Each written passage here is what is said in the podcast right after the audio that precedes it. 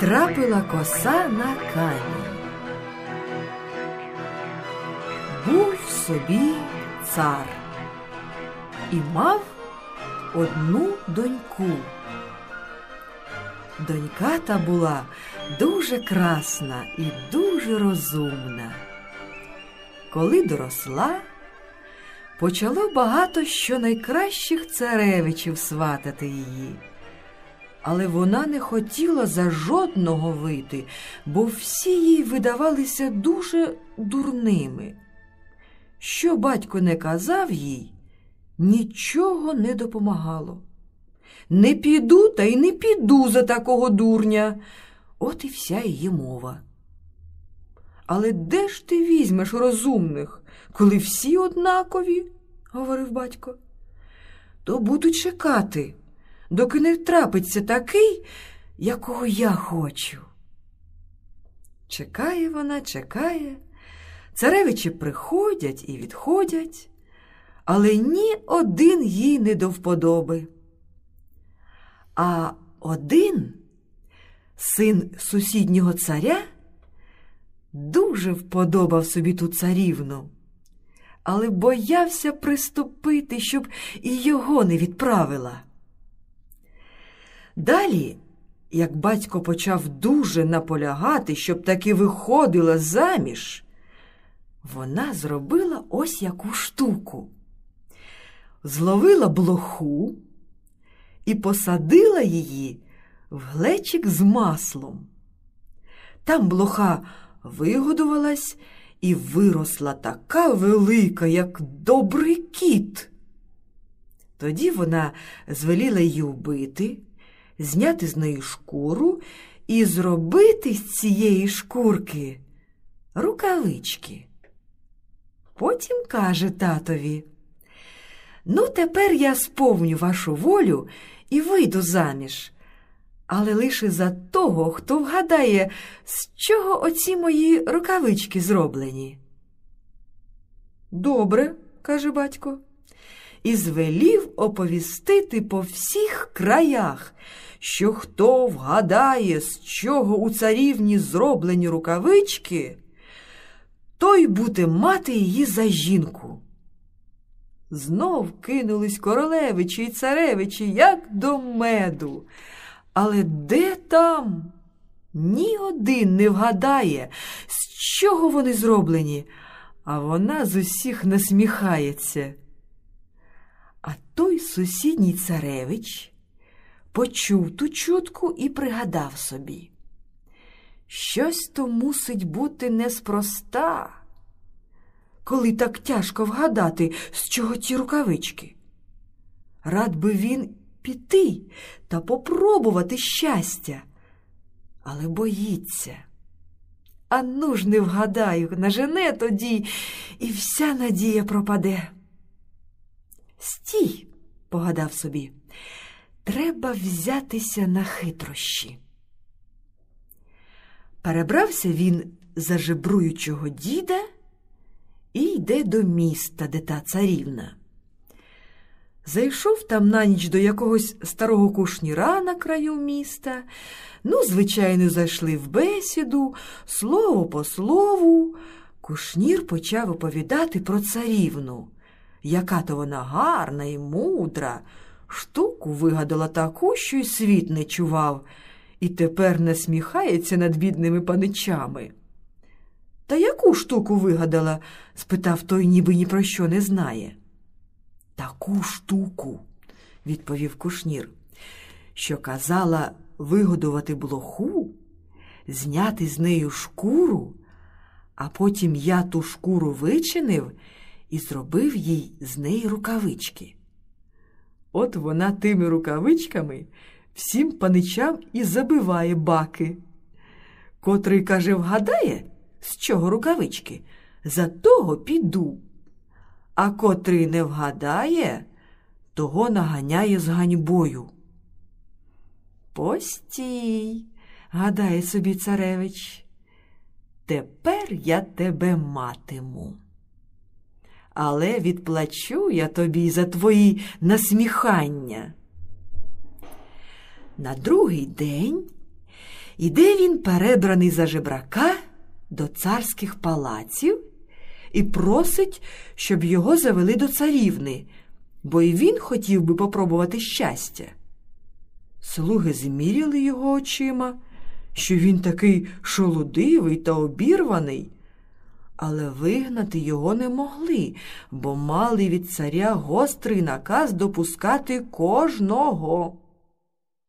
Входить він, а царівна навіть не дивиться на нього.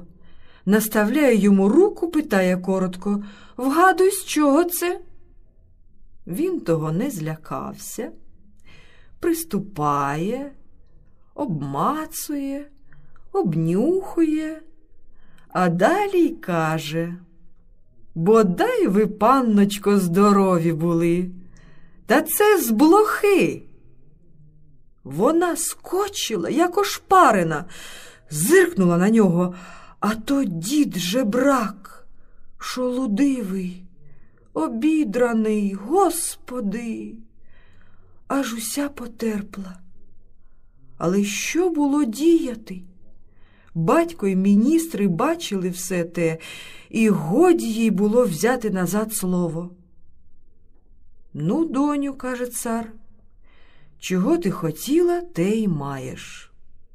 Вибирала ти, вибирала, та й от що вибрала. Бери ж тепер, що тобі Бог судив. Ну, вона бачить, що не жарти. Піддається.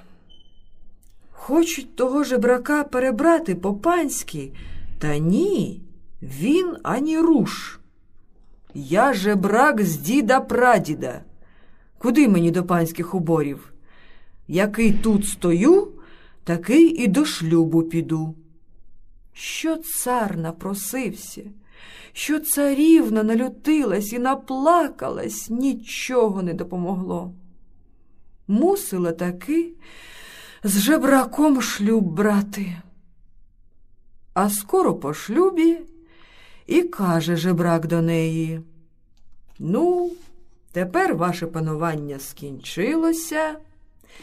Скидайте свої панські шмати і убирайтесь в таке, в якому я ходжу, бо в нашому стані панські убори не до лиця.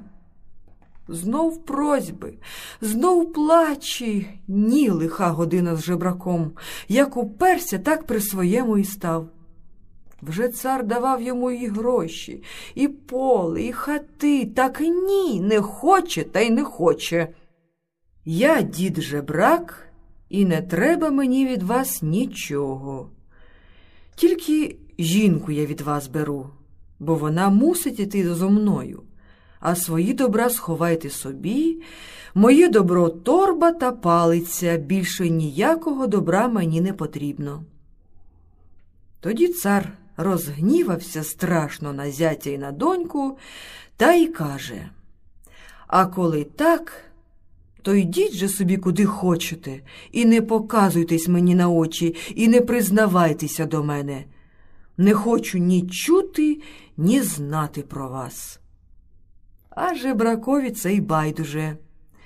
Він почепив собі жінці по дві торби на плечі, палиці в руки та й пішов з нею в світи пожебраний хліб. Ішли вони йшли, аж зайшли до того міста, де був батько того царевича, а її чоловіка. Царевич вибрав якусь нужденну хатку на краю міста, ліплену з глини, з одним віконцем, та й каже до жінки. Оце хата мого діда й прадіда. Тут будемо жити. Я буду ходити по селах і містах за хлібом, а ти будь дома, вари, пери, пряди сусідам за гроші, бо гріх і тобі задарма хліб їсти. Живуть вони так день за днем, а він рано встає торби за плечі та й хильцем-хильцем до царського двора до свого батька. Розповів батькові все, яка йому вдалася штука, і яка добра жінка з тієї царівни вийшла, як його слухає й любить. Старий цар так утішився, що й не сказати. Ну, загадали вони аж тепер справляти велике царське весілля. Листи розписують до всіх царів і королів, щоб з'їздилися на гостину, а в дворі ріжуть, печуть, смажать таке, що запах аж по цілому місту йде. Отже ж одного вечора приходить той царевич до своєї халупи до жінки, приносить хліба, але мало. Вона дає йому якусь бовтанку, він того не хоче їсти. Чому ти чогось ліпшого не звариш до неї? Та звідки ж я візьму ліпшого, каже вона. Ти приносиш мало, а я прясти не можу, трудно тепер на заробіток. Та й не звикла я до цього. Ну, постій. Нараджу я тобі заробіток, каже він. Є тут у мене ще трохи грошей, то я накоплю тобі горілки, пляшок, сиди в хаті та шинкуй. Добре. Пішов він рано знов ніби на жебри, а вона сидить у хаті і шинкує. Аж він живенько побіг до своїх вояків і каже кільком Ідіть на край міста. Там шинкарка горілку продає. Наробіть їй збитків. Тим лише подавай таке.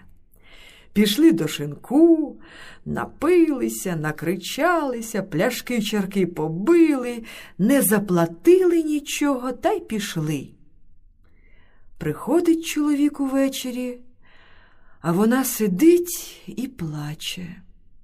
Що тобі? питає він.